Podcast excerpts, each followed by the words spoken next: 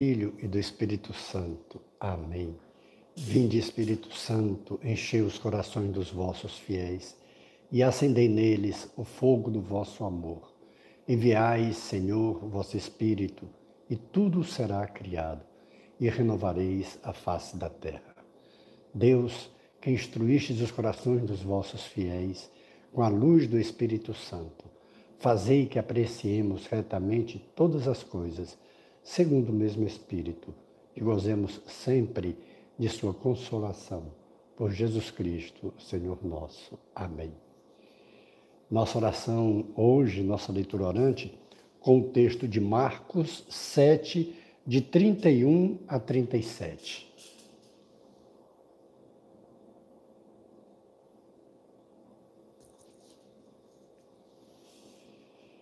Jesus, saindo de novo do território de, Ciro, de Tiro, seguiu em direção ao mar da Galileia, passando por Sidônia e atravessando a região da Decápole. Trouxeram-lhe um surdo que gaguejava e rogaram quem pusesse as mãos sobre ele. Levando-o a sós para longe da multidão, colocou os dedos nas orelhas dele e com saliva tocou-lhe a língua. Depois, levantando os olhos para o céu, gemeu e disse: Éfeta, que quer dizer, abre-te. Imediatamente abriram-se os ouvidos e a língua se lhe desprendeu, e falava corretamente. Jesus os proibia de contar o que acontecera, mas quanto mais proibia, tanto mais eles o proclamavam. Maravilhavam-se sobremaneira, dizendo: Ele fez tudo bem, faz tanto as, os, os surdos ouvirem como os mudos falarem. Palavra da salvação. Glória a vós, Senhor. O Evangelho, apesar de poucos versículos, mas cheios de muito significado, e o primeiro momento desse, da nossa oração é justamente a compreensão do texto. É o primeiro passo. E um surdo que gaguejava, me trouxeram esse surdo que gaguejava. Já está mostrando aí que é, não ouvir bem não fala bem. É o primeiro sinal que a gente vai compreender aqui. E quando pediram que ele pusesse as mãos, ele não simplesmente impôs as mãos, ele saiu de longe da multidão. Esse sair de longe da multidão é, já faz nos entender, porque ele vai tocar nas orelhas, ou seja, é uma imposição de mãos, é impor as mãos, é tocar nas orelhas, mas ele, com a sua saliva, ele tocou também na língua do, daquele homem. E ele passava a ouvir e falar corretamente, veja o significado. Jesus está curando-o não apenas de uma surdez e de uma gagueira física, que não é tão maléfica assim. Quantas pessoas vivem e vivem bem sendo surdos, sendo mudos.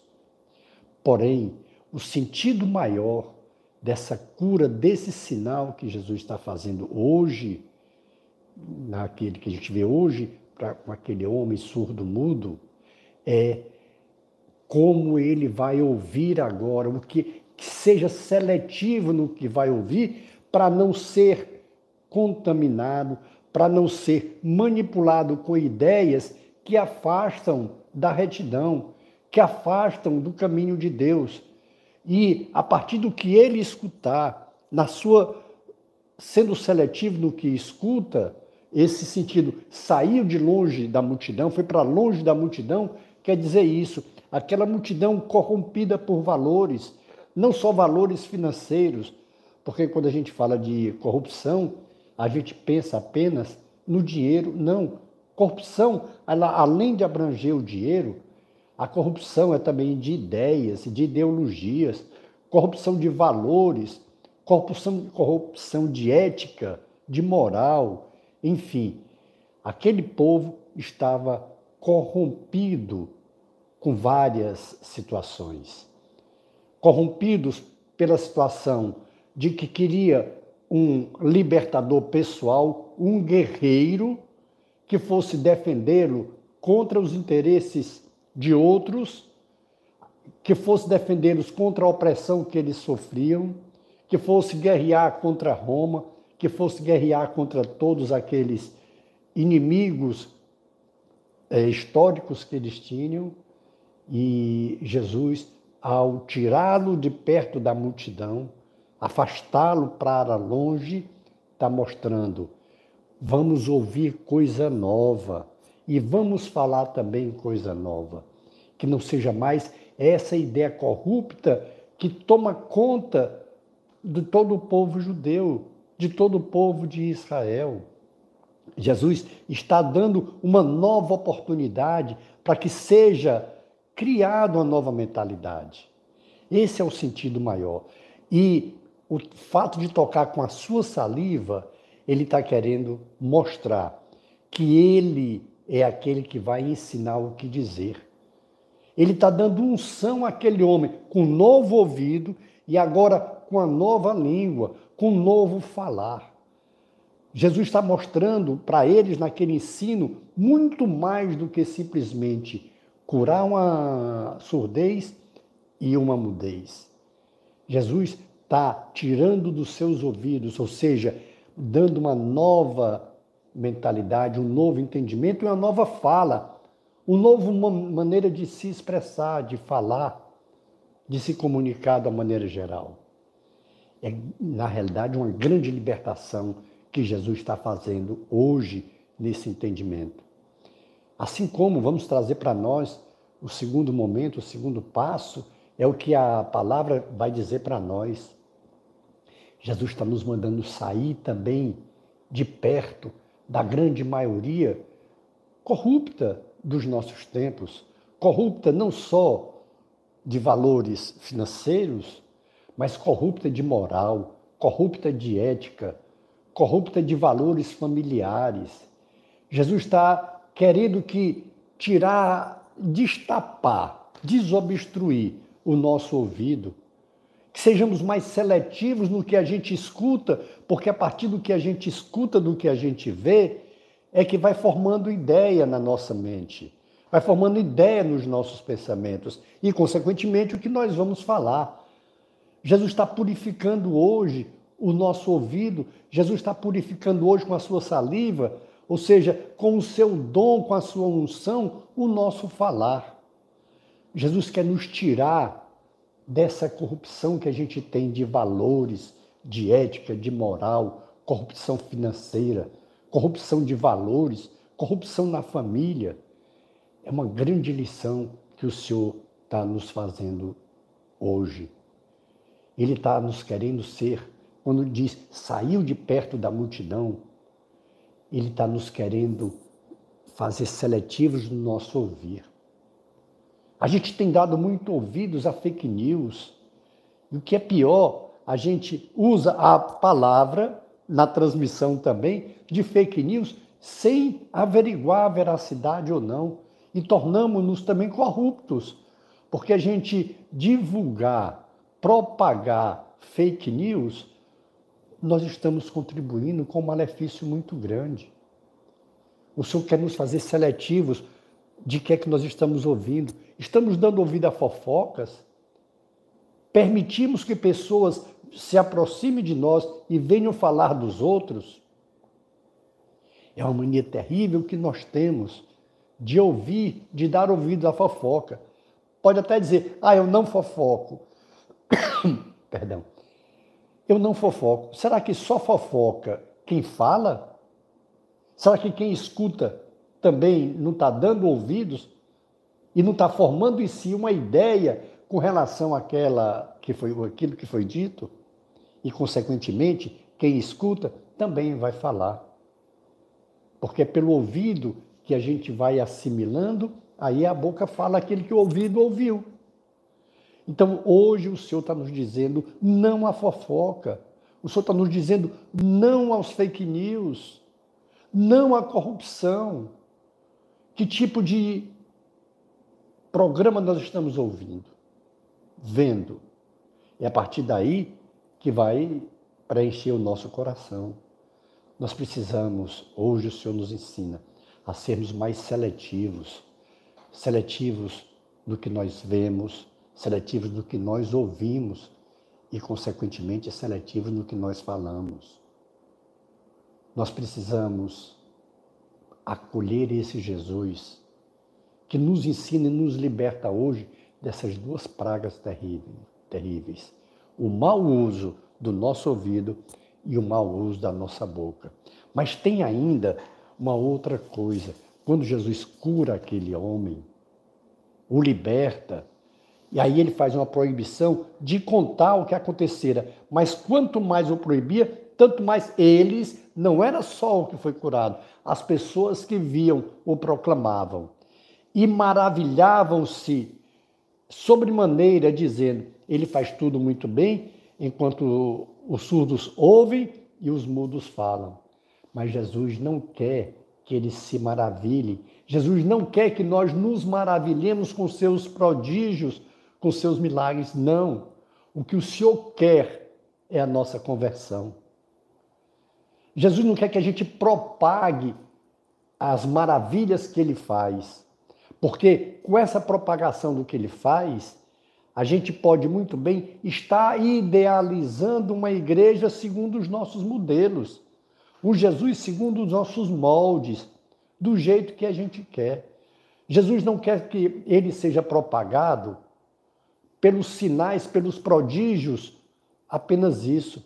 Jesus quer que ele seja propagado por aquele que se doou na cruz e que venceu a morte. Isso é que nós temos que propagar. Nós temos que propagar a Jesus como esse sentido de sair da multidão. É uma dor para nós, isso é cruz porque nós estamos arraigados, sim, a muitos valores, valores corruptos, mas que nos dão prazer, que nos dão satisfação. E hoje o Senhor está nos convidando a sairmos desse comodismo. Isso é cruz. Mas com a cruz veio a ressurreição de Jesus. É esse que nós temos que propagar. Esse Jesus que assumiu a cruz. Nós temos a mania de propagar Jesus apenas com o poder que ele tem nos seus milagres e esquecemos de falar do maior de todos os milagres, que foi a sua ressurreição, a sua vitória sobre o mal, sobre a morte. Mas essa vitória só veio, só foi possível porque ele assumiu a cruz. E é esse convite que o Senhor nos faz hoje. Esse convite. Sair do pensamento da multidão.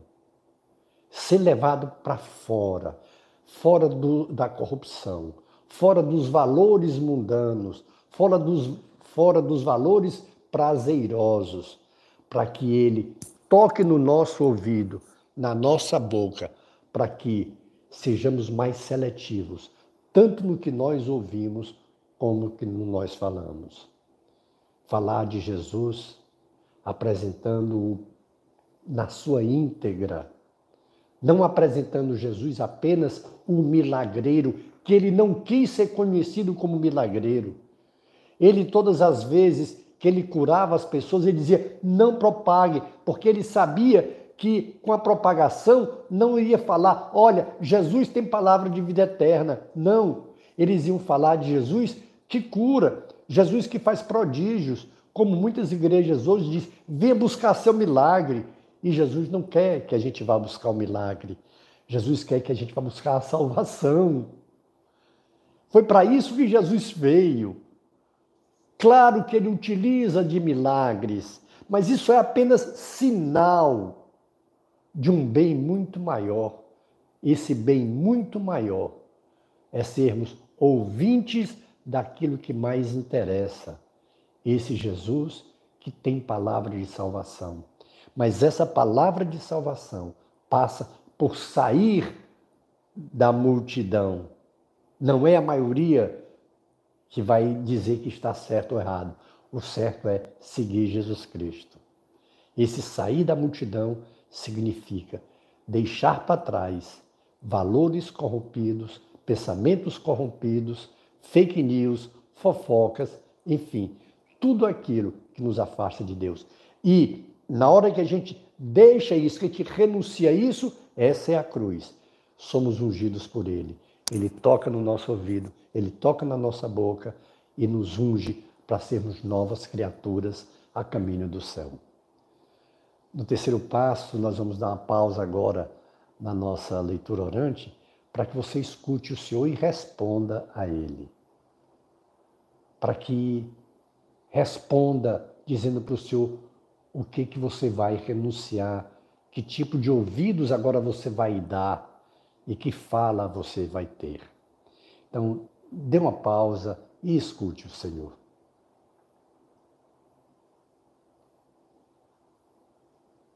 Voltando à nossa oração, é o quarto passo, é a nossa contemplação. É o momento de nós nos maravilharmos com a ação de Deus em nossas vidas. E faça essa contemplação no tempo que você dispuser, o tempo que você tiver. Glória ao Pai, e ao Filho, e ao Espírito Santo, como era no princípio, agora e sempre. Amém. E pela intercessão de Nossa Senhora do Carmo, de São José, de São Francisco, de Santa Teresinha, de São João Paulo II, que Deus nos dê sua graça e sua bênção, e sua face resplandeça sobre nós. Abençoe-nos, o Deus Todo-Poderoso, o Pai e o Filho e o Espírito Santo. Amém. Face de Cristo, resplandecei em nós.